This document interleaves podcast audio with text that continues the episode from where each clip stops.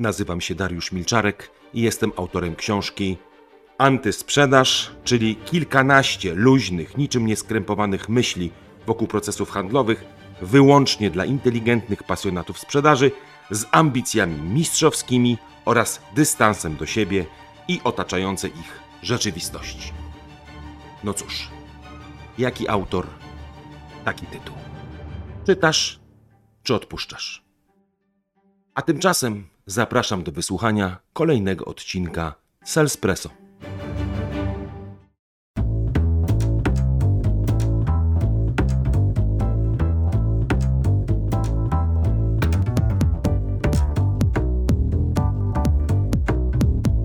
Dzień dobry Państwu. Proszę mi wybaczyć ten taki y, nagły przypływ radości, ale po już drugi raz zaczynam to spotkanie, ponieważ wtedy nie mówiłem do mikrofonu. A teraz już mówię. 9.09, a zatem zaczynamy naszą rozmowę Salespresso, pięknie nazwaną kiedyś przez kogoś. Autora niestety nie pamiętam. Jak rozmowa o sprzedaży dodam, to oczywiście rozmówca, a właściwie nawet dwóch. No ale zacznę od gościa, no bo wypada, prawda? Otóż moim gościem dziś i przez najbliższe kilka dni jest Krzysztof Rzepkowski.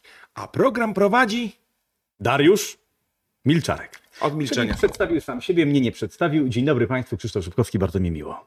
Chyba masz jakąś sklerozę. Przecież przed chwilą ci powiedziałem pięknie, że Krzysztof Rzepkowski gościem mym jest.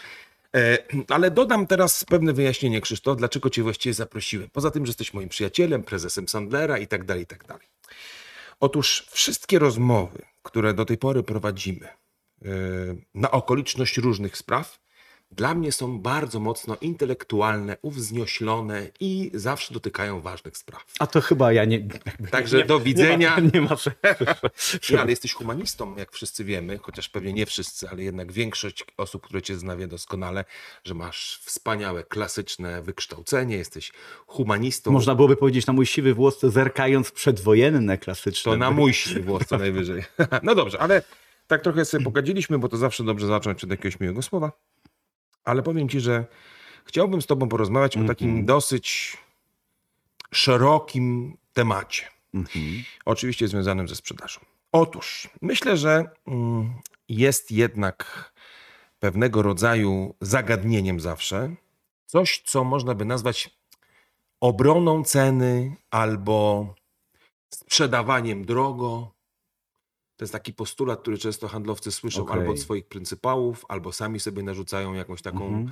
em, wiesz, hipotezę będę od dziś sprzedawał drogo. Tymczasem w zasadzie to, z czym się najczęściej y, jednak zderzają, no to taka bez przerwy y, waląca w nich obiekcja za drogo, za drogo, za. Panie Darku, konkurencja ma tanie. No właśnie, i teraz wiesz, no to jest temat na pewno ważny dla wielu ludzi, ale też myślę, że ma szereg różnych wątków.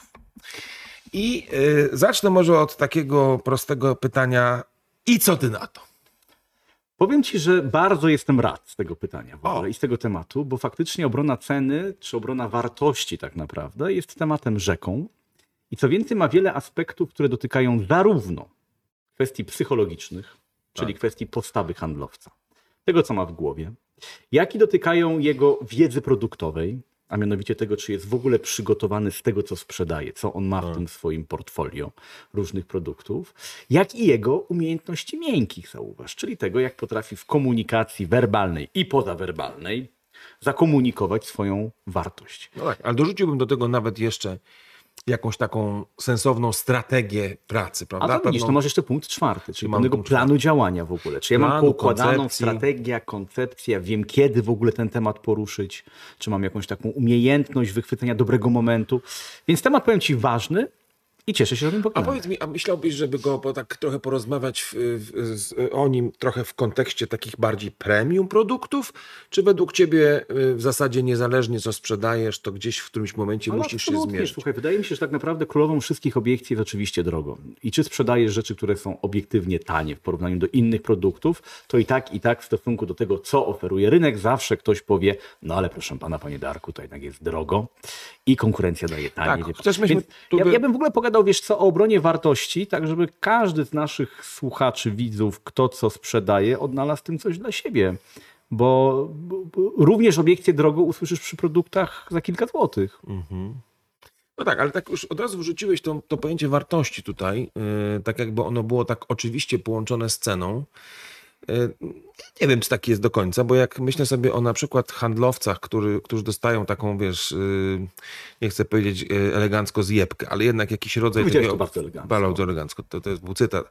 Jakiegoś takiego komunikatu pod tytułem nie podoba mi się, że sprzedajesz tanio, to wydaje Mhm. mi się, że w tym przekazie tam nie znajdziesz słowa wartość, Mhm. tam tylko znajdziesz takie słowo drożej, więcej, Tak, lepiej, tak, to prawda? Mhm. Ale jest tym na pewno jeden z takich ważniejszych elementów, bo to się jednak y, najczęściej łączy, nie?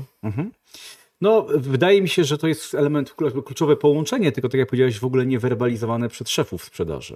Bo dzisiaj, jak tak rozmawiam sobie z handlowcami i o tym, czym jest w ogóle cena, no to cena to jest koszt wytworzenia i ewentualnie transportu, plus marża ustalana często na oko przez prezesa. E, No tak, ale mamy jeszcze oczywiście jakąś tam cenę y, tą popytową, mamy tam No. średnią rynkową i tak dalej. Oczywiście. Dobra, ale wiesz co, do tych wartości to chyba sobie wrócimy, bo to będzie taki wątek, od którego nie uciekniemy i zresztą wydaje mi się, że on jest ciekawy. ja bym do niego nawet cały czas wracał. To można do niego wrócić. Szczególnie wiesz to, że wydaje mi się, że mm, w ogóle jest chyba taki trend trochę, jak obserwuję to, co ludzie mówią gdzieś w internecie albo dyskusje na temat efektywności sprzedaży, to się bardzo często pojawia takie zjawisko pod tytułem sprzedaż wartości, prawda? Czy tam... e, Nawet czyli mamy staropolskie wyrażenie unique value proposition. Unique value proposition, dokładnie. Więc jakby ta, ta, ta wartość tutaj się często pojawia. Ale słuchaj, ja bym zaczął od czegoś innego. Bo, bo wiesz dlaczego? Bo jak y, nawet trochę mnie to zaskoczyło, co powiedziałeś na początku, mianowicie o, zacząłeś wymieniać różne czynniki, które wpływają na, tą, Tak. na te poczucie wartości i zacząłeś od głowy. Prawda? Od Czyli zacząłeś od psychologii. głowy. Tak. Od psychologii. No właśnie, i to, jest, to, to mnie zaskoczyło, muszę ci powiedzieć, bo ja tego nie przewidziałem w naszej rozmowie wcześniej, bo wiadomo, że scenariusz mamy dokładnie ustalony. Ale powiedz mi, jak ty to właściwie rozumiesz? Co to znaczy dla ciebie w głowie, jak ty widzisz tą, tą głowę w kontekście sprzedawania drogo? Czy to chodzi tylko o takie nastawienie, nie poddam się, prawda, będę e, paru... Nie. do- nie, o co Nie, chodzi? wiesz co, ja, ma- ja to bardzo silnie łączę z taką w ogóle koncepcją, którą mam nie tylko do sprzedaży, ale również w życiu prywatnym, a mianowicie termostatu finansowego.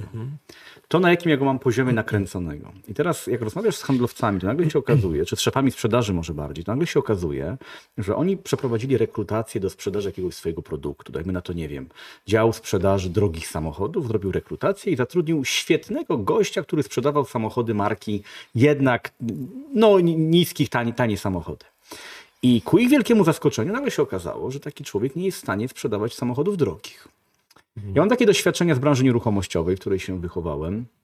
Mianowicie, że ci, którzy sprzedawali mieszkania, o jakiegoś takiego, wiesz, segmentu, kawalerki, dwa pokoje w wielkiej płycie, nagle przerzuceni do sprzedaży apartamentów w penthouse'ów albo willi za paręnaście milionów złotych, absolutnie w głowie już mieli opory i myślenie, to się nie sprzeda. Tego nikt nie kupi. Człowieku, kto zapłaci takie albo taką prowizję? Jeżeli ktoś jest przyzwyczajony, że zarabia wiesz, prowizję po 15 tysięcy złotych i nagle miałby z klientem powiedzieć, podpisz umowę na prowizję 250, to on w głowie ma już tak silne opory, czyli ten termostat finansowy przekręcony nisko, że on idzie na podpisanie umowy z góry, z góry zakładając, że to się nie uda. A jak wiadomo, w życiu masz to, co poprosisz. Więc jeżeli ja mam przekaz do świata, to się nie uda, to mam samą spełniającą się przepowiednię i nikt tego nie podpisuje. No tak, ale czy, czy ten termostat finansowy, o którym mówisz, to według ciebie to jest co? To jest jakiś taki, to jest taka suma różnych twoich doświadczeń w jakichś branżach, właśnie w jakichś segmentach. To z tego wynika, czy wynika z czegoś jeszcze? Wydaje mi się, że temat, jakbyśmy tak zaczęli głęb- głęboko w psychologii, to w ogóle o mi- takiej pewnej wartości i szybko braku wiary w to, co ja w ogóle robię. Czyli zobacz, znowu wrócę do tego przykładu sprzedażowego. Jeżeli sprzedawałem zegarki za 100 zł, czyli chronometry, podstawowa funkcja jest spełniona, i mam teraz sprzedawać Rolexy albo inne drogie zegarki za 50 tysięcy, to jeżeli w głowie mam właśnie ten termostat bardzo nisko ustawiony, to moja pierwsza myśl będzie, no to chyba trzeba być debilem, żeby to kupić. ale nie, Nikt to- tego nie kupi. Ja wiem, tylko to wiesz, bo, bo mówiliśmy, że, że trochę uciekamy od tego produktu premium, bo to w każdym, na jakimś każdym poziomie zawsze masz ten termostat, zakładam. Ale zobacz, te, tu jeszcze chodzi też o inne rzeczy. Czasami ym, zobacz, kto jest moim klientem. To zaraz do tego dojdziemy. No tak, ale nie, bo, bo to jest coś takiego, że jeżeli ja, mówię bardziej z perspektywy właśnie tego trochę termostatu, to znaczy, wiesz, my mamy chyba taką tendencję, żeby trochę myśleć w kategoriach siebie samego, patrząc na naszego klienta. Czy ja bym to kupił za takie pieniądze? No, mierzymy prawda? swoją miarą Mierzymy ludzi. trochę swoją miarą, więc to jest z jednej strony, wiesz, nagle się okazuje, że dla kogoś wydatek kilkuset tysięcy, No, czy nie, nie ma problemu.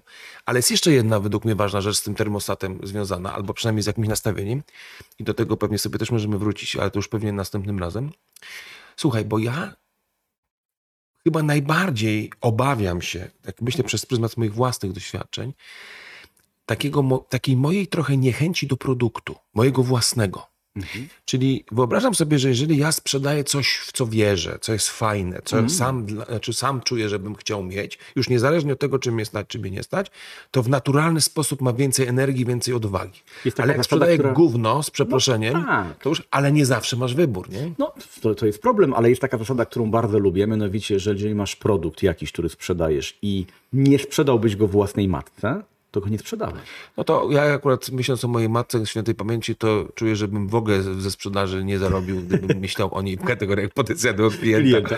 Ale chodzi, wiesz, właśnie o to, czy ja mam produkt, który No, no uważam, tak, że jest oczywiście. dobry. Że Tak, dobry. no właśnie, Dla to mnie jest- to jest wierzę w jego wartość, widzę wartość.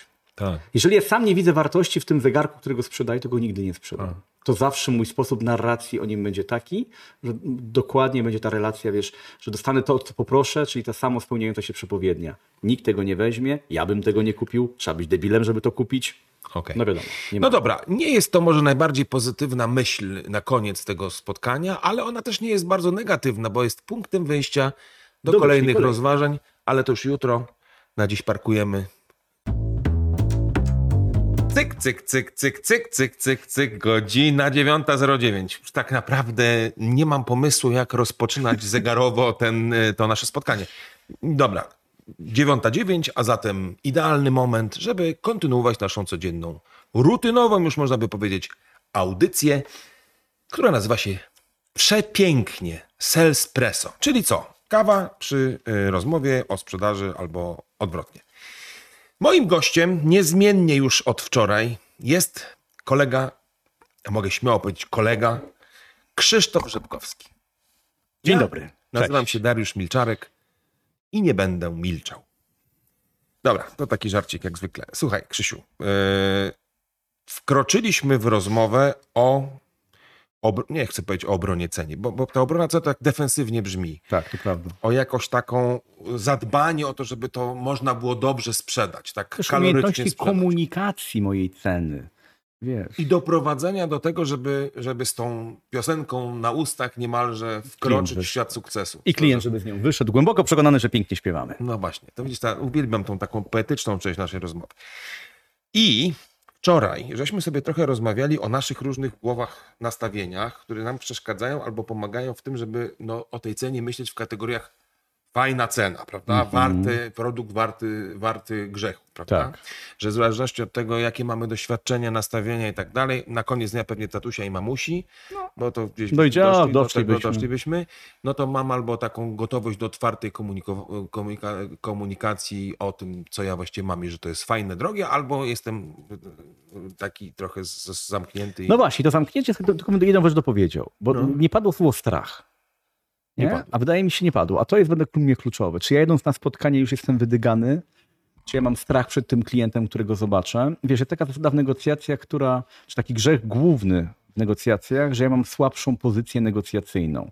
I ta słabsza pozycja może wynikać z tego, że ja jestem nieprzygotowany do spotkania, przykładowo, ale też bardzo często właśnie z mentalu wynika, bo ja jedę na spotkanie z prezesem spółki giełdowej. Czaisz? To prawdopodobnie będzie jakiś gigant, jakiś człowiek, który będzie tak bogaty, tak mądry, że ja przy nim to w ogóle jak debil wyjdę. I ja już pod, jeszcze podjeżdżam pod biuro i widzę jego samochód i tym moim tam. No tak, a poza tym jeszcze chyba mam... I już wchodzę tak wydygany, że się godzę na wszystko. Ściągam gać. Oczywiście, panie prezesie, zgadzam się, jasne, dopasujemy w ofercie cenę do państwa No potrzeb. tak, a zobacz, jeszcze w tym wszystkim Koniec. jeszcze jest taki trochę lęk, że mi się nie uda, że ja stracę jakąś okazję, że przecież to nie było łatwo się umówić na przykład na to tak, spotkanie, więc prawda? robię wszystko, wiesz, żeby to dobić. Tym bardziej, że oczekiwanie jest wielkie. Wszyscy w firmie mówili, jedź, Darek, jedź, trzymamy No kciuki. tak, ale zobacz, jeszcze w tym jest jedna, zobacz, taka ciekawa rzecz, że przynajmniej jak się pyta większości handlowców o to, o tą ich poziom ceny, to oni raczej mówią, no to jest dobra cena, no jakby no, nie jest za wysoka, prawda, że gdzieś jest optymalne, jest okej, Y, a rzadko kiedy gdzieś ta narracja jest taka, proszę pana, no my mamy bardzo dobre rozwiązanie, wie pan, no jesteśmy pewnie jedni z najdroższych na rynku, no ale eh, po pierwsze, no nie, nie, nie, nie mamy ambicji, żeby być najtańsi, dlatego że staramy się dać klientowi tą wartość, którą nie, nie dają inni. To ten przekaz, zobacz, gdyby on był Tak. gdzieś w głowie, mentalnie już gdzieś tak uformowany, to łatwiej byłoby nam trochę y, się przebić przez to, przez to takie, wiesz, taniej, taniej, taniej. Mi się wydaje, że gdzieś, że ta cena jest tak jakoś wszechogarniająca, że w zasadzie to, znaczy słabo jest być drogo, drogim. Nie masz wrażenia, że to jest... Słabo jest być drogim i od razu tak naprawdę muszę się tłumaczyć. Dokładnie. Zobacz, że wielu handlowców od razu się tłumaczy. Tak. To jest trochę tak jak ogłoszenia w internecie, sprzedam mieszkanie, cena do negocjacji. Tak, Już tak. na dzień dobry masz, wiesz, napisane, że tak naprawdę przepraszam, że w ogóle na tyle wystawiłem, to jest do negocjacji, nie? Dogadamy Ale się, dogadamy byś, się. Ale to jestem ciekaw, czy tobie się wydaje, bo chociaż wiele lat mm, e, na różnych rynkach działałeś, czy to jest twoim zdaniem jakoś polskie, czy to po prostu jest ludzkie? Ach, to teraz tu żeś Walnąłem pojechał. trochę mocno, Tak, tak? walnąłeś mocno mocno. pytanie. Wiesz co, Dobra, musiałbym bardzo to być pytanie. mądrym człowiekiem, a wiesz, to że nie jestem, więc trudno Cofam. powiedzieć. Nie, nie wiem. Nie chciałem tak górnolotnie, ale chyba to nie, patriotycznie tak chciałem trochę, ale to nie jest dobry kierunek. Masz rację. Nieważne, zresztą to ostatecznie nie ma znaczenia. Ważne jest to, że ja się często z założenia trochę yy, znaczy gubię w tych swoich własnych nastawieniach i one mnie tak naprawdę ciągną w dół. Dobra, ale to jest jeden, jedna perspektywa, czyli to, co mam w głowie. I to mi może przeszkadzać albo może nie. Strach przed spotkaniem od razu. Pytanie, czy ja mogę coś jeszcze, bo to gdybyśmy, może później sobie o tym porozmawiamy, ale czy ja mogę coś z tym robić? No bo to jest też tak, że wiesz, oczywiście mogę sobie nazwać, że są pewne problemy, one wynikają z różnych rzeczy, ale teraz czy ja mam, nie wiem, jakąś afirmację dzienną sobie próbować y, zafundować? Zresztą pewnie narzędzi będzie tak dużo, to też byłby, byłby oddzielny temat. Wydaje mi się, że afirmacja to jedno, ale prędzej ja jestem wielkim fanem takiej zasady rób to, czego się boisz i że tylko strach znika w działaniu. Więc jeżeli ja się boję tego... co cię nie y, zabije, to cię No wzmocni? może nie aż tak, ale wiesz, jeżeli ja się tego boję, to ten strach nie zniknie nigdy, jeżeli będę go pielęgnował w sobie. Ja muszę też mieć odgórne przyzwolenie w organizacji do tego, że może mi się nie udać. Sam sobie muszę dawać, że nie mogę stracić tego, czego nie mam. To fajna zasada Sandlera, czyli jak jadę na spotkanie, to mieć w głowie to, że jak się nie uda, to nie pielęgnuję nie porażki, tylko następny proszę. Mi zawsze pomagała, wiesz co, takie myślenie, że po prostu pamiętajmy o tym, że ludzie są różni i że nie wszyscy widzą naszą miarą. I że jak my się czegoś boimy, albo coś dla nas jest drogie, albo coś dla nas jest niepotrzebne i niefunkcjonalne, to wcale nie znaczy, że- tak, to, tak samo widzi to klient. A mnie też przekonuje inna rzecz w głowie, taka myśl, prawda, że e, to nie ja byłem dla niego za drogi, że to nie jestem za drogi. On po prostu jest za biedny. Zobacz, to optyka kompletnie zmienia. To nie jestem winny temu. No po prostu nie masz, nie, nie masz tyle pieniędzy, żeby jeździć moim Ferrari. No dobra, nie jest albo, moja wina. albo nie chcesz, albo nie, bo to wiesz... Albo nie chcesz, tak, albo nie chcesz tyle- znaczy nie I chcesz to jest inny element. Nie, ja nie potrafiłem, do tego dojdziemy. Ja nie potrafiłem ci pokazać tej wartości, dlaczego za to Ferrari przysłowiowe tyle płacisz. No tak, nie? albo, albo może ja po prostu nie chciałem tych pieniędzy, które potencjalnie mam, przeznaczyć na tą konkretną rzecz, wolałem na coś innego. No więc, tak, tak. no dobra. No, może do tego sobie jeszcze wrócimy, bo to na pewno jest ważny wątek. Czy coś jeszcze masz, y, jakby, co, co w drugiej kolejności byś uznał za taki Wiesz no ważny... Ja myślę, że ta naj... chyba pierwsza rzecz, która mi przychodzi do głowy, jak nawet mam tą taką w głowie teraz, wiesz, tą metaforę z tym Ferrari, no to jeżeli ja z tym moim Ferrari pójdę na sprzedaż do, nie wiem, e, jakichś e, powiedzmy blokowisk, gdzie przeciętnie klient, e, nie wiem, ma średnią krajową, e, to prawdopodobnie tam nie sprzedam tego Ferrari. Nawet jeśli odwiedzę wiele blokowisk, no nie? Nawet jeżeli odwiedzę wiele blokowisk, prawda? E, Jeżeli będę sprzedawał, nie wiem, piasek na pustyni przysłowiowy, to prawdopodobnie tam też mogę go nie sprzedać, przynajmniej nie tak jakbym myślał. Więc wydaje mi się, że takim pierwszym krokiem to jest w ogóle zdiagnozowanie sobie, do kogo ja z tą moją proposition tak zwaną w ogóle uderzam, nie? Czy, czy ja mam zdefiniowanego klienta, to się tak, wiesz, mądrze nazywa często persona. Czyli po pierwsze, kto jest moim w ogóle klientem, jak on wygląda, e, ile on może mieć lat, bo są pewne produkty, które jak będziesz próbował Viagrę sprzedawać wśród dwudziestolatków, to może nie zrobisz interesu życia, chociaż nie wiem. Ale no jakby Zdziwisz się. może się zdziwię. No to może lekarstwo na przykład na Burlecity na przykład. tak, albo podagrę, prawda? No to, jakby ja muszę zdefiniować po pierwsze, kto jest moim klientem, w niektórych branżach jaką on ma płeć, e, w jakim on jest wieku, jakie on ma wykształcenie. No tak, ale to mówimy o kliencie indywidualnym, ale mówimy też o firmie, prawda? Że to też pytanie, jaka to jest firma, Jaka jaka jest jest jej firma, struktura, czego ona dokładnie. może potrzebować. Zobacz, myślę, że też no, takim ważnym językiem opisu to jest jakiś rodzaj ich potencjalnych potrzeb, prawda? Czy Mhm. tam wyzwań, czy problemów, przed którymi stoją. Czyli na przykład wszystkie firmy, które mogą mierzyć się z tematem jeden, tematem dwa, tematem trzy, to jest mój target, prawda? Jeszcze musi mieć dobry standing finansowy i coś tam. No tak, czyli wiesz, taka, taka kwalifikacja też tego klienta, prawda? Jaką, wiesz, jaki budżet musi mieć mniej więcej, jaki jest jego status finansowy, czy to jest B2B, czy B2C, ja muszę gdzieś to wiedzieć, mieć zdefiniowane. I według mnie, jak to zdefiniuję, czyli kto jest moim odbiorcą, no to kluczowe pytanie, gdzie on jest? Tak. Zarówno w tym świecie rzeczywistym, gdzie przebywa mój klient, jak i gdzie on przebywa w internetach. Wiesz, w tych otchłaniach internetu, czy on bywa na takich portalach, czy on, wiesz, to tak jak są całe takie badania robione, kto kupujący, nie wiem, jakiś pro- produkt, jakich najczęściej słucha stacji radiowych. Ja się dowiedziałem, że najlepiej reklamy dawać, nie chcę teraz lokować produktów, ale do danej branży w konkretnej stacji radiowej, bo tam jest najwięcej. Tak. To są bardzo fajne badania, które, gdzie szukać mojego klienta, gdzie on odwiedza w tych internetach, czy on jest na e, TikTokach, czy on jest na e, LinkedInach, na Instagramach, czy na Facebookach, wiesz, gdzie on się tam... Wiesz co, jedna rzecz na przykład w głowie, jak powiedziałaś to, że, no bo tak, niby to jest banał trochę, no nie? Jak, jak, tak jak sprzedawcy sobie mówią o tym, no to wiadomo, że mamy jakiś, jakiś target, jakiegoś klienta, ale zobacz, ja to patrzę trochę też z innej perspektywy, bo to jest czasami taka decyzja, gdzie nie szukać, czyli gdzie zrezygnować. Mhm. Bo zobacz, że my jednak chyba mamy, albo przynajmniej ja tak myślę na przestrzeni wielu lat obserwacji różnych handlowców, że ludzie trochę podchodzą do sprzedaży oportunistycznie. To znaczy, właściwie rzucam wszędzie, no i jakoś tam się coś przyklei, prawda? trochę Tak, tak. makaron, że jeżeli na przykład ktoś mi powie, słuchaj, ale najprawdopodobniej te firmy, ten, ten, ten rodzaj firm nie będą zainteresowane twoim y, produktem, to czasem jest taka duża trudność, dobra, to ja zupełnie zmieniam optykę. Może tam wśród tej otchłani jest kilka dobrych rybek, które potencjalnie były moim klientem, ale jeśli mam w sposób strategiczny działać, to muszę się na jakimś kliencie skoncentrować i gdzieś go szukać w sposób taki metodyczny, a to Metodyczny, czasami oznacza Tak. zrezygnuj z takiego przytrafi mi się przy okazji. Ja, Ale to wiesz jest, co, powiem ci tak, i to jest też problem dla wielu handlowców, dlatego że każdy znajdzie przykład, że na, sprzedał Ferrari na blokowisku. Tak, to prawda. Że miałem, ra- a byłem i ta, i to nieprawda co mówisz, bo tak nie jest. Tak. Mam na to przykład. Że nie warto rezygnować, bo to Tak, nigdy nie bo wiadomo. jednak jest nadzieja. Nadzieja matką handlowców, wiesz, zawsze mam tą nadzieję, że a nuż tam ktoś będzie. I masz rację, sztuka rezygnacji z pewnego pola, z pewnego Tak. obszaru, że ja tam nie. Mimo przykładów, mimo tego, że od 20 lat ktoś w firmie powtarza, ale ja kiedyś Tak, miałem tak, tam... tak, siód- To to jest ale to jest właśnie strategia, o której mówiłeś. No tak. Czyli połączenie strategii działania, ale jednak poprzedzone wyraźnym zdefiniowaniem, do kogo ja w ogóle chcę trafić z moim produktem. Nie? Kto jest moim odbiorcą i gdzie go w ogóle mogę szukać. Słuchaj, mam dla ciebie dobrą i złą wiadomość. Dobra jest taka, że musimy zakończyć. Mm. A zła jest taka, że jutro będziemy kontynuować. Cholera. No trudno. Do zobaczenia. Do zobaczenia. Szanowni Państwo, jakże mi miło powitać Was na naszym kolejnym antenowym wejściu. Moim gościem jest Krzysztof Rzepkowski, który zawsze próbuje w, w synchronizować ruch warg z moim głosem. Nie zawsze Bardzo to bym chciał wychodzi. się sam przedstawić i próbuję. Proszę uprzejmie. Krzysztof Rzepkowski, dzień dobry. Ale że się przepięknie i treściwie przedstawił. Bardzo fajnie. Ale nie musimy się tak e, długo przedstawiać. Lepiej wróćmy do naszego nurtu. Tak jest.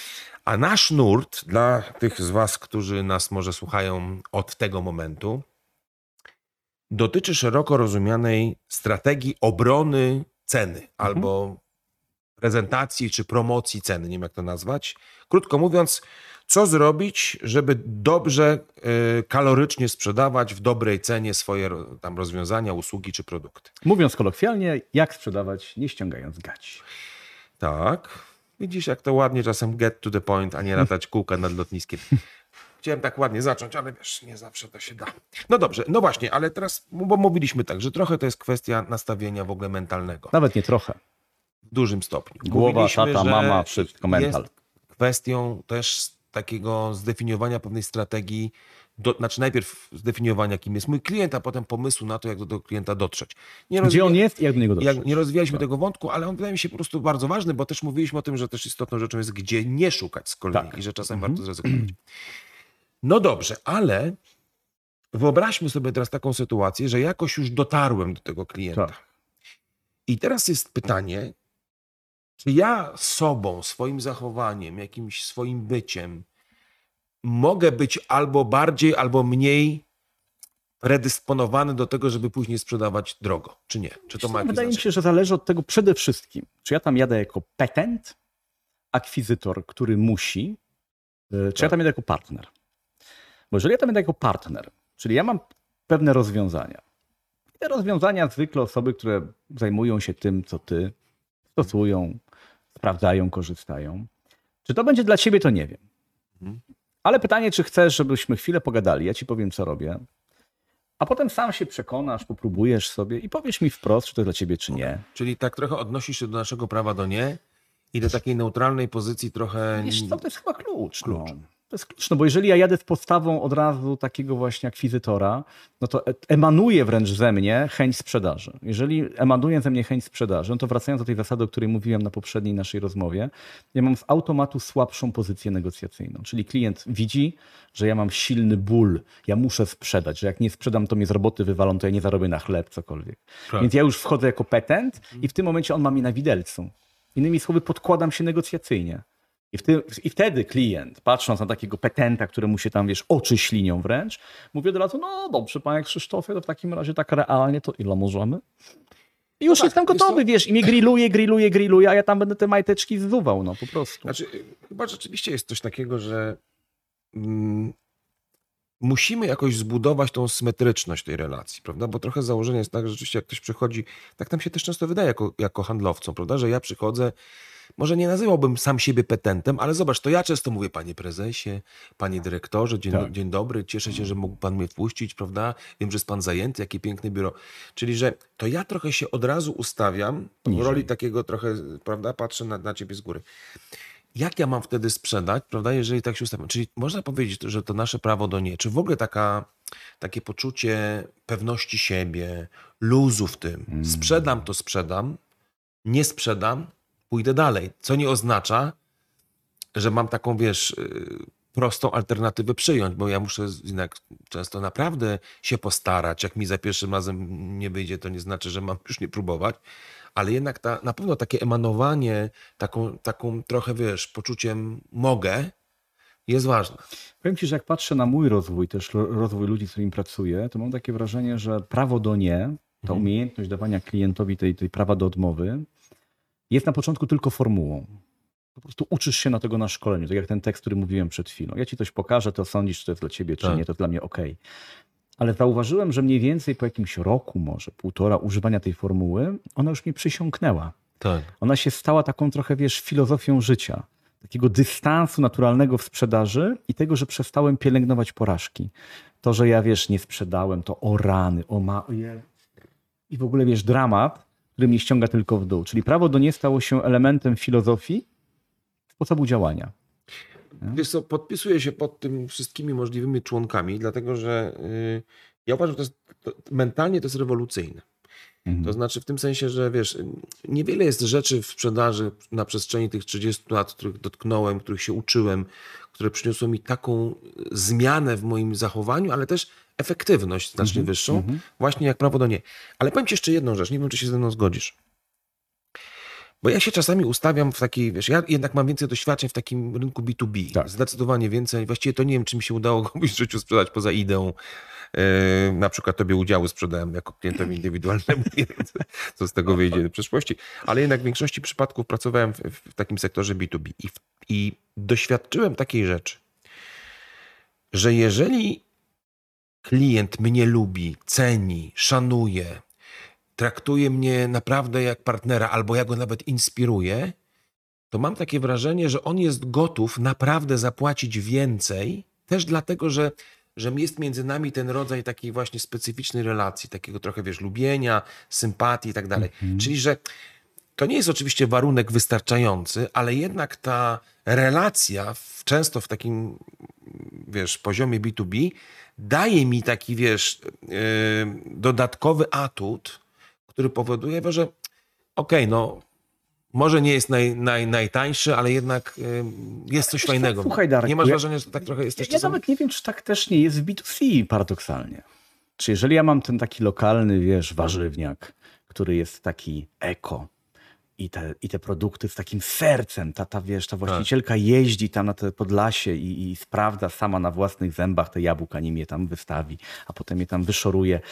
To jak wkładając tam to serce i to, kiedy ja z nią rozmawiam i widzę pasję, ja myślę, że wiesz, pasja jest też kluczem w sprzedaży. Jeżeli widzisz pasję w oczach kogoś, że on się tym pszczelarstwem zajmuje, wiesz, że on tymi samochodami, że on te koszule szyje ci na miarę, które szyją, wiesz, kra- jak idziesz do swojego krawca i widzisz pasję, zaangażowanie i miłość, no to au- automatycznie gdzieś jesteś gotów, kupujesz trochę tą pasję. Ja On, on zaszył tą pasję w tej koszuli i jesteś Tak. gotów zapłacić więcej. Ona w tych jabłkach jest. Zgadzam się, wiesz co, bo ja pamiętam jeszcze swego czasu, jak y, mieszkałem blisko centrum Warszawy, to bardzo często kupowałem na hali Mirowskiej. Tam jest taki Mhm. y, warzywniak, pamiętam, cała rodzina zresztą opiekuje się tym warzywniakiem i tam było zawsze trochę drożej niż naprzeciwko, ale było coś tak cudownego w, tych, w, tym, w tym dbaniu o klienta, że tam przychodziłem jak w dym. Tylko zobacz, to mogłoby też oznaczać, że na to będą czuli tylko niektórzy klienci, prawda? Czyli ci, którzy nie będą myśleć wyłącznie z perspektywy pieniędzy, tylko oczekują czegoś, co można by nazwać teraz pięknie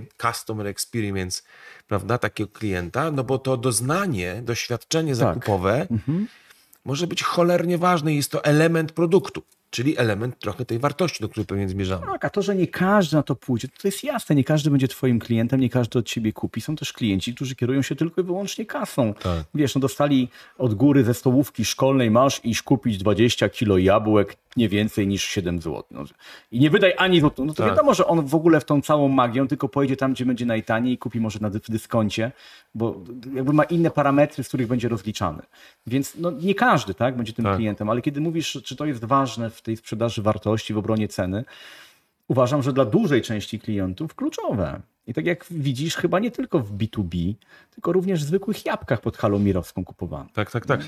Nie, wiesz, no tak, bo to był cały ten wizerunek, to można trochę tak czasem powiedzieć, zwłaszcza, że jest sporo takich ha- handlowców, którzy w sumie chyba bagatelizują ten element takiej komunikacji, tego całego nie wiem, P2P, beletrystyki, bajkopisarstwa, zwał jak zwał.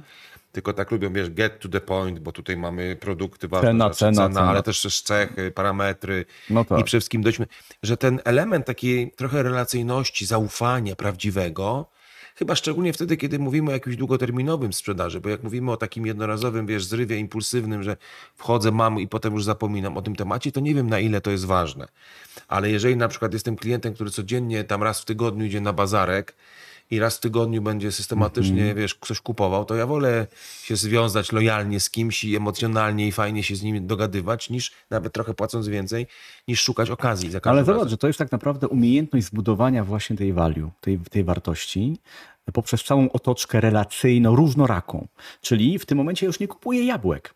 Ja kupuję zdrowie. Ja kupuję kawał Podlasia, ja kupuję serce, które tam jest. Ja nie kupuję jabłka jako takiego. A ja- Jeżeli idę, wiesz, do tego krawca, który robi koszulę na miarę, to ja kupuję takie przynależność do lepszego świata, płacąc więcej. I jak tam jeszcze pachnie kawą i leżą żurnale francuskie, ja paryskość kupuję w tym momencie. Wiesz, ja się przenoszę gdzieś i jestem tymi prostymi trikami. Zapach kawy mielonej, o, o żurnale i krawiec, który ma centymetr krawiecki tutaj. Ja się siłą już przenoszę gdzieś tak, indziej. a- a ja jak jeszcze elegant paryski. A ja jeszcze pamiętam, słuchaj, yy, tak już po, po, po, nawet nie pamiętam tylko kończąc, jak parę razy przyszedłem do ten bazarek i pani mnie poznała, mówi, proszę pana, mam tą brukselkę, co pan lubi, no nie? Bo ja akurat jestem fanem brukselki, to akurat może jest unikatowe w skali Tak, wiem o tym, zawsze się dziwię. Mhm. Tak, ale yy, no i wiesz, i, ta, i ona pamiętała o mnie. I teraz za tą brukselkę, za to słowo Tak. lepiej zapłacić tą dyszkę Oczywiście, więcej, tak. nie? Albo lubimy się czuć wyjątkowi. To jest to już. Ja się czuję wyjątkowy tam u tego krawca, albo się czujesz wyjątkowy, bo ktoś pamięta i jesteś Darek, który lubi brukselki. Tak, tak. I takim o nim pamiętajmy. Taki mógłbym mieć nawet napis na nagrobku. Ten, który lubił Lubił brukselki. brukselki. Proszę Państwa, na tym kończymy na dziś. I jutro dokończymy dalej. Dziękuję. Mówimy o wypełnieniu tego słoika produktowo-rozwiązaniowego Treścią. bardzo ważną treścią. Tak. Bo mówimy, przypominam, o y, sposobie prezentowania, obrony ceny, czyli Komunikowania. komunikowania. Mhm. No i chyba dochodzimy do takiego momentu, który właśnie wymaga rozwinięcia i, i takiego trochę do opowiedzenia, bo, bo dochodzimy do tego pojęcia wartości. To raczej jak sprzedawać wartości, jak budować wartość rozwiązania. To jest modne słowo, nie? Ostatnio. Wiesz co, modne, wyświechtane i chyba, chyba jeszcze nie do końca zrozumiałe dla wielu osób. No właśnie, tak jak, jak ty na to patrzysz? Co to Ja bym to przez znaczy? historię ci opowiedział. Okej. Bo e, bardzo często, jak wiesz, przychodzą do nas jako do firmy konsultingowej, wiesz, szkoleniowej, zajmuje się sprzedażą, przychodzą handlowcy, działy sprzedaży, menadżerowie i mówią, ja bym chciał moich ludzi nauczyć obrony ceny. Albo komunikowania podwyżek na przykład. Nie, teraz też temat modny. E, I kiedy mnie handlowiec się pyta, jak bronić ceny? Daj mi krzyku jakieś takie jedno narzędzie, gdzie ja tak, wiesz, pójdę na to spotkanie, klient będzie mi wtykał, to ja mu tam pyk i cena obroniona. To ja to zwykle odwracam. I zadaję pytanie, a powiedz mi może najpierw, dlaczego właśnie u ciebie miałbym kupić?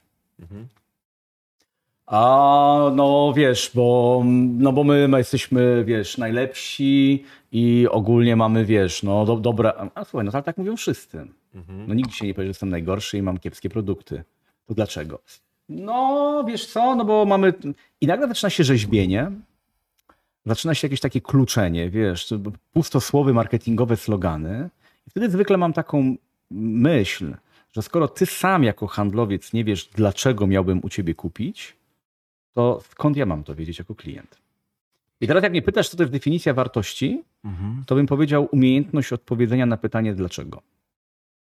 No dobrze, ale czy to nie jest jakby trochę jednoznaczne, czy tam cz- czasami mm, jak się uczy sprzedaży i, i, i przygotowują nawet te działy marketingu, taki właśnie, nie wiem, co nas wyróżnia na tle konkurencji, Mhm. jakie mamy takie właśnie, uni- no niech będzie unikatowe cechy, ale one nie zawsze muszą być unikatowe, na przykład bardzo ważne, takie mocne na rynku. To czy to nie jest właśnie to? To nie, są te, to nie jest tak, że to jest taki, wiesz, że, że to właściwie chodzi o to, żeby tylko wiedzieć, co ostatecznie temu klientowi dajesz, prawda? W kontekście takiego trochę porównania się z konkurencją. Wiesz, to, to będzie pewnie głębiej, tylko myślisz, że naprawdę jest taka świadomość tego, że handlowcy znają odpowiedź na to pytanie? No zobacz, nawet jak mówisz, kiedyś taka stara była mm, metoda uczenia, tam cecha, zaleta, korzyść, No no, tak. nie? Mhm. No to zawsze te korzyści, mówi korzyści, korzyści. Przy pewnym uproszczeniu można powiedzieć, że ta korzyść to jest wartość. Tak czy nie? No jest, tylko że chyba wartością będzie to, jeżeli to jest dla mnie wartość, a nie dla ciebie, jako sprzedawcy. I teraz, jeżeli twój język to jest tylko rzucanie tymi wartościami, czyli jesteśmy lepsi, bo 1, 2, 3, 4, 5, to ja jako klient nie traktuję to jako wartości dla mnie, to traktuję jako przechwałkę. Przyszedł koleś i od razu mi tutaj próbuje, wiesz, y, zamydlić oczy jakimiś pięknymi sloganami marketingowymi bo gwarantujemy, bo ten i technika, wiesz, na złote góry, czyli wszystkie możliwe obiecanki, serwis 48 godzin, ob, wiesz, indywidualnie, customizowana obsługa klienta i tak dalej, i tak Bo dalej. dla mnie, widzisz, wartość to jest coś takiego, y, co można by powiedzieć tak, co ja jako klient z korzyścią, którą mi dajesz, mogę zrobić dalej jakby dla siebie, czyli jakby co ja mogę jako klient wziąć jeszcze i zbudować coś jeszcze. Jak mówimy o Na B2B, przykład? no nie wiem, jak mówimy o B2B, to na przykład, nie wiem, jeżeli będę miał twoje rozwiązania, to ostatecznie ja stanę się bardziej efektywny, jak mówiłem w szkoleniach, prawda? Mogę się czymś wyróżnić, wartością, mogę zacząć sprzedawać drożej, więc ja mogę zbudować troszeczkę mój wizerunek, mogę podnieść mój wizerunek wyżej. Czyli jakby troszkę widzę, że to, co ty mi dajesz, ostatecznie przełoży się to na coś więcej w moim No i biznesie. to jest w punkt. No I to, to jest, jest taka zobacz, że to jest kontynuant, czyli jeżeli potrafisz mi powiedzieć, dlaczego miałbym kupić u ciebie, tak jak to wiesz, to zacząłem, to faktycznie w pierwszej myśli może być odpowiedź, no bo my mamy, ma, my, my mam, ja jako handlowiec mam. A to guzi klienta interesuje, co ja mam jako handlowiec. Jego interesuje, co on z tego będzie miał. Jeżeli to, co powiedziałeś, czy jeżeli ja to potrafię zakomunikować klientowi, czyli że dzięki tym rozwiązaniem wiele firm usprawniło, wdrożyło, zwiększyło, zoptymalizowało e, i pokazać mu tą wizję, Czyli do której dojdzie. wartość rozwoju, wartość pewnej, Cel. prawda, czegoś, no tak. Do, do, czego on do, dojdzie dzięki temu, co ja mu dam. Nie? Czyli ja nie sprzedaję mapy, mapy i będę reklamował moją mapę, że ona jest lepsza, bo się mniej drze albo lepiej składa, tylko że dzięki tej mapie ty zobaczysz, wiesz, Kasprowy wierch. Rozumiesz? Wejdziesz i tam zobaczysz i jak będzie lało i tak dalej, to ty wejdziesz, bo moja mapa się nie zniszczy, ale zobaczysz, zrealizujesz ten cel. No dobra, ale to, to jest trochę takie bajkopisarstwo e, To tak łamane. teraz, nie? Jak tak sobie o tym opowiadamy. E, I wiadomo, że cały jakby diabeł będzie tkwił w umiejętnościach komunikacyjnych. Bo jeżeli ja to sprzedam jako tani sprzedawczyk, wyświechtanym tekstem, e, wie pan, e, bo dzięki temu, proszę pana, będzie pan, pana miał, mm, muszę stronę zmienić, pana, no to, to wiadomo, że to jest niewiarygodne. No. Okej, Ale jeżeli ja wciągnę klienta w jakąś, wiesz, sprzedaż to jest umiejętność pytania historii. Jeżeli ja go wciągnę w ten świat przedstawiony, w tą pewną historię, posiedzę w jego oczekiwaniach, potrzebach, w bólu, bo to jeszcze temat bólu nam się nie pojawił w tych rozmowach. Czyli nie tyle, że korzyścią jest to, co mi się wydaje, tylko ja najpierw trochę muszę poznać Twoją sytuację i co Tobie się nie sprawdza dzisiaj, co Ci nie działa, co Cię wkurza, co Ci irytuje. I dopiero wtedy, jak Ci naszkicuję rozwiązanie, to albo sam połączysz kropki, albo ja Ci pomogę w tym połączeniu, że dzięki temu, że ja mam to, to unikniesz tego i wtedy się już przenosisz do przyszłości. I to jest ta wartość. No tak, tylko czy to jest, można powiedzieć, jakaś taka, taka wartość dodana z twojego rozwiązania dla mnie, prawda? Czy to będzie dla mnie, dla firmy, czy dla mnie jako dla osoby, która pozwoli mi w jakimś sensie czuć się dobrze z tym, tak? Bo czasami to dobrze to jest, że się będę czuł, bo na przykład mam coś pre- premium na sobie, a może będę się z tym czuł dobrze, bo nagle dostanę narzędzie, którym będę mógł rywalizować ze swoimi ko- konkurentami i tak dalej. Tylko właśnie tak trochę jak mówisz o tym bólu, to mi przyszła do głowy jeszcze jedna myśl, że czasami te, jak komunikuję te wartości, to czasami jest tak, albo może często na szczęście jest tak, że ten mój odbiorca trochę się z tymi wartościami identyfikuje. Czyli on po prostu je, tak, tego bym właśnie chciał, to mi się podoba. Ale przecież wielokrotnie jest tak, że ten mój klient no nie mówi trochę tym językiem wartości, że tego akurat by potrzebował, że tego akurat oczekuje. E, Więc jakoś trzeba doprowadzić do sytuacji, w której on może się z jakąś wartością czy z jakąś ostateczną korzyścią zidentyfikować, mimo że w pierwszym czytaniu tego jakby wiesz, nie. nie No nie, i to jest, wiesz, i to jest chyba tak naprawdę ta trudna rozmowa, którą, którą jak doskonale wiesz, pielęgnujemy w Sandlerze. E, Rozmowa nie tyle, co byś chciał w pierwszym, No właśnie. tym, w pierwszej chwili, bo na pytanie, co byś chciał, Darku, to ty byś chciał mieć jak najlepszą jakość, jak najtaniej. Tak, najczęściej tak. No tak, i, i co to by nie było, nie? To, to, co by to nie było, to No jak wiesz, to najlepsze ty- jabłka w jak najniższej No tak, cenie. tylko że przy tej jakości to jeszcze mogę mieć, na przykład chcę mieć reputację, bo na przykład mogę. No, mieć, mogę mieć reputację, mogę mieć czas dostawy, tam no, różne rzeczy rzeczy. mogę, wiesz. Tak. Natomiast ogólnie chcę jak najlepiej, jak najtaniej. Tak? To, to, to jest taka Tak. prosta odpowiedź. I jeżeli sprzedaż tak wygląda, to się nie ma co dziwić potem, że tak naprawdę od razu wpadamy z klientem w rozmowę o cenie i jesteśmy spędzeni do narożnika, gdzie musimy się bronić. No tak, no bo najczęściej tę tą jak największą jakość on komunikuje i wszyscy przychodzą, mówią, to my to mamy to no, dokładnie. Złote to góry, mamy. mówię, to dodamy panu, oczywiście. I jesteśmy tańsi, więc właśnie, no dobrze, ale to znaczy, że... A w końcu tego, że w naszym tym modelu przecież, to zamiast pogadać z tobą, co ty byś chciał i samemu się wpędzać w obronę ceny przez to, to zostawmy na razie z boku. Tylko wie pan co, a jak to dzisiaj wygląda? Nie? Co wy dzisiaj macie? Jak wam to się sprawdza? A z czego korzystacie? No dobra, to jest ciekawe. To wiesz co, to ja mam taką propozycję. Zaparkujmy sobie na Dobra. dziś to, bo właśnie chyba y, fajnie by było trochę zobaczyć, czy my mamy jakieś takie narzędzia i co możemy zrobić, żeby tą wartość, no nie wiem, czy od razu budować, czy najpierw przygotowywać klienta do tego, żeby on tą jakbyś coś lepiej usłyszał. Czyli porozmawiajmy o tym właśnie najtrudniejszej rzeczy, które powiedziałeś, jak to, jak ostatecznie, nie wiem, urodzić w nim tą, tą potrzebę Potrzebę, wartości. A Jezusie Nazareński. Ale to już jutro. To już jutro. Do zobaczenia. Tadam! Ale żeś mi po prostu wyjął to z ust. Tada! Słuchajcie, 9.9, co tu dużo gadać. I tak większość nie ogląda 9.9, tylko później sobie to odsłuchuje. Ale jak już tak się przyzwyczaiłem, no to zwykle tak zaczynam. Dzień Selspresso, rozmowa o sprzedaży. Znowu się ja wciąłem tym razem, ha, ha, ha. A moim gościem, dobra, jest Krzysztof Żywkowski, dzień dobry. Ach, Krzysztof Rzepkowski, a prowadzę ten program ja, czyli niezmiennie Dariusz Milczarek od milczenia, choć milczenie nie jest moją najlepszą cechą. I w związku z powyższym, no zresztą co to by było za, e, co to by była za audycja podcastowa, gdyby prowadzący milczeli, no nie? To nie byłoby fajne. Ale może taka cisza, za którą ktoś zapłacił i ty sobie słuchasz tego podcastu, super. Ale nie tym razem, to nie w naszym e, akurat odcinku. W trakcie naszej wczorajszej e, rozmowy dotknęliśmy tematu wartości i Tak dotknęliśmy takiego momentu, w którym dobrze by było z perspektywy handlowca, gdyby umiał taką jakąś narracją, komunikacją, czy zwał jak zwał, spowodować, że ten klient zaczyna się identyfikować z tą wartością, traktując ją jako jego i rzeczywiście dostrzegać tą wartość w tym rozwiązaniu, po czym kupować w związku z tym drożej. A może Darku, może No. Darku, nie tyle od razu narracją i komunikacją, Mhm. e, bo wtedy ta sprzedaż pójdzie tak naprawdę w wodolejstwo i nawijanie makaronu na uszy, tylko po prostu w myśl zasady, że sprzedaż to zadawanie pytań, najpierw pytaniami. Proszę uprzejmie. W takim razie, y, jeżeli już poruszyłeś ten wątek, to go rozwiń to tak, że co? No więc, e, tak jak żeśmy mówili wczoraj, e, być może mechanizm, czy może tak, e, schemat spotkania, który by nie zakładał ja w kółko mówię i ja, i ja, i dlaczego mam takich klientów, tylko wyobraź sobie taki schemat spotkania, najpierw ty, potem ja. Uwielbiam, praktykuję go. Za... Najlepiej ty, trochę powiedz mi więcej, co u ciebie. Z czym ty się mierzysz, jakie masz problemy, Czyli jak nie, to ci działa. Nie, bardziej o przeszłości. Co do tej pory zrobiłeś? Okej. Jak to ci się sprawdzało? Jak gdzie jesteś dzisiaj? Teraźniejszość i przeszłość. I dokąd a zmierzasz nie, tym? A nie dokąd. Na razie to zostawiam. Okej. A dopiero potem ja ci powiem, co ja mam.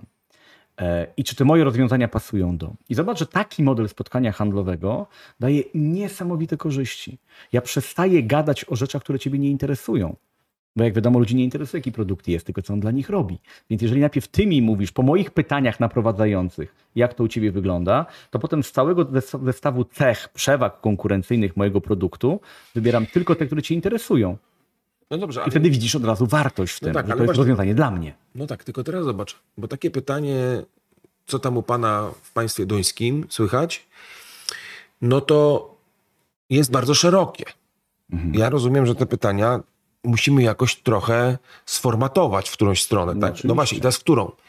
Czy one powinny pójść bardziej w stronę, niech mi pan powie tak naprawdę, czego pan potrzebuje, co jest dla pana ważne, co, co pan wybiera, jakie są kryteria, nie wiem, na przykład. Czy bardziej, z czym się właśnie, tak jak trochę a propos mulu, z czym się pan mierzy, Czego próbowaliście do tej pory? czego próbowaliście do tej pory? Jak wam to się sprawdzało?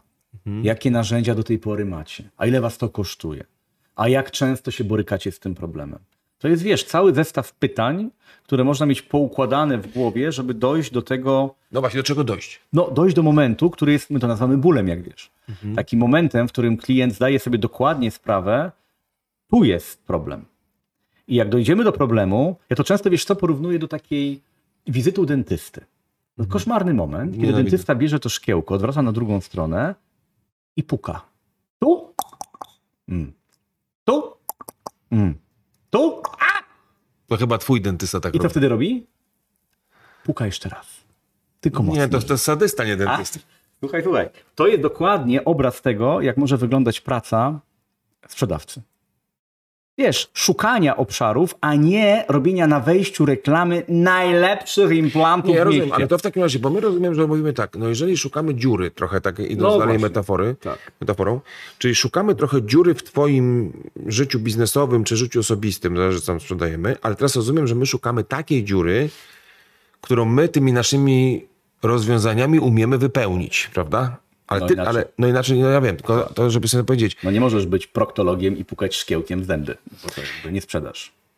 no tak, tylko teraz zastanawiam się, czy to jest docieranie do tych wartości według ciebie? Czy Jeszcze to- nie. Jeszcze nie, okej. No nie, to jest dotknięcie w ogóle jakiegoś takiego poziomu zaczepienia do tej rozmowy, bo e, on na razie wie, jak dojdziemy do bólu, że musi tę dziurę czymś wypełnić.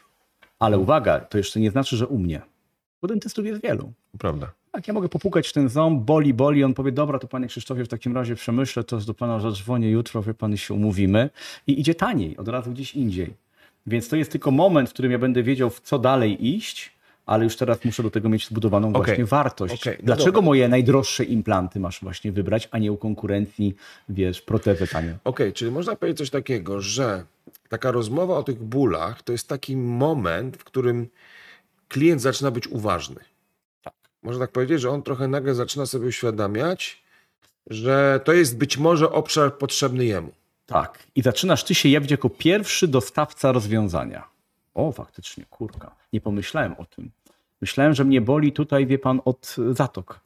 Nie myślałem, że to jest od, mm, że to od tam czwórki promieniuje. Wiesz, i mamy to i teraz widzimy, jak często to się, co, co to oznacza dla niego, jak często się z tym problemem mierzy, co próbował robić. Już wiemy, że mu nie pomogły zwykłe przeciwbólowe środki, czyli rozwiązania tymczasowe. Jak do tego dojdziemy, to wtedy widzę, że jestem w stanie zaproponować długoterminowe No tak, rozwiązania. ale zobacz, jest teraz taka w ogóle też taki trendzik, powiedzmy, nazwijmy go trendzikiem, chociaż żeby nie mylić z trądzikiem, prawda? Ale takim powiedzmy trendzikiem, żeby challenge'ować klienta. Nawet jest taka metoda, którą skądinąd też bardzo sobie chwalimy, mówiąc o tym sprzedawca challengerem, prawda? Że gdzieś tam jest ta opowieść właśnie, ta narracja, nie tylko to pytanie, tylko kiedy ja mogę ci powiedzieć, panie Krzysztofie, opowiem panu trochę, jak to czasami wygląda w życiu i z czym się ludzie mierzą. Zobaczymy, co z tego w ogóle panu pasuje, co nie. I to niekoniecznie zawsze tylko o ból, to jest czasami, ta narracja czasami jest, jest szeroka. Nawet niektóre działy marketingu taką narrację przygotowują, która składa się najpierw z jakichś takich szerszych kół, z jakichś odkryć, z badań, potem schodzi coraz niżej do jakiegoś w ogóle problemu klienta. Tak. Czyli w ogóle takie posłuchaj mnie kolego, ja przez pół godziny czy 15 minut coś ci opowiem, a ty zobaczysz, że się gdzieś wpiszesz w tą historię. Nie masz wrażenia, że to też jest taki właśnie język trochę tego dotykania tego bólu? Wiesz, to, to, to jest ten język, który można nazwać sobie albo po naszemu taką 30-sekundową reklamą, albo terminem bardziej może znanym dla handlowców, czyli elevator pitch. Umiejętności w 30 sekund opowiedzenia tym, czym ja się param, zajmuję.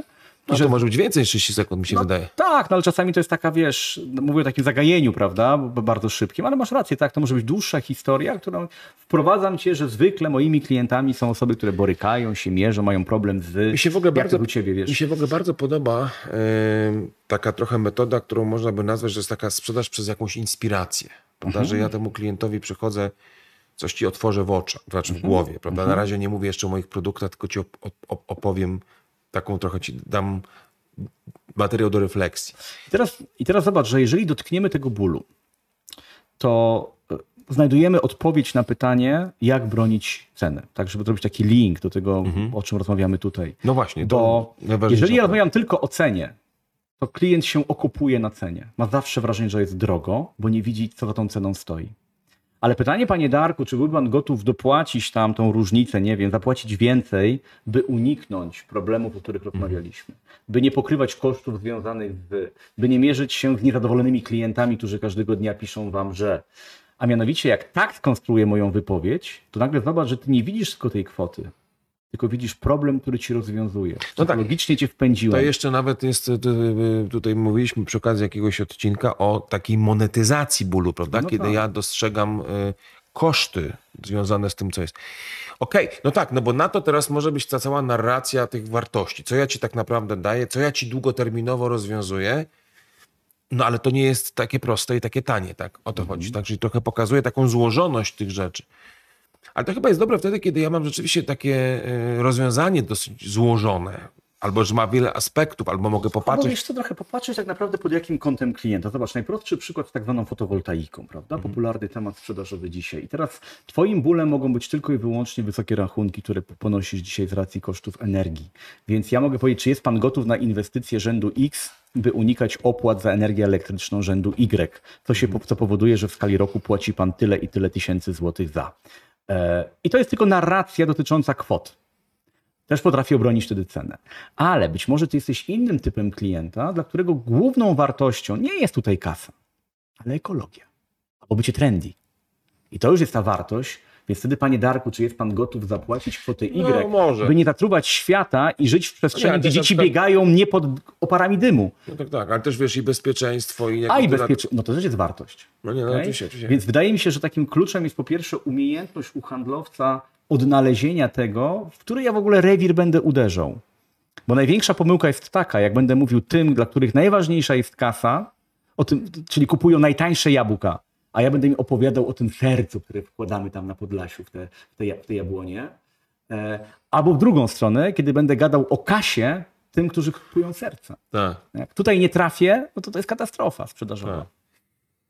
No dobrze. Yy, mój drogi Krzysztofie, bardzo Ci dziękuję za tą rozmowę. A ja Ci, mój drogi Darku, dziękuję za zaproszenie i również za tą rozmowę. No jak to pięknie sobie podziękować. Mam nadzieję, że Wam się podobało. Yy, I no że się a przyda ta I że wam się rozmowa, przyda ta rozmowa, a już wkrótce kolejny gości, kolejny odcinek, ale to dopiero jutro. Dziękuję bardzo. Do do zobaczenia. zobaczenia.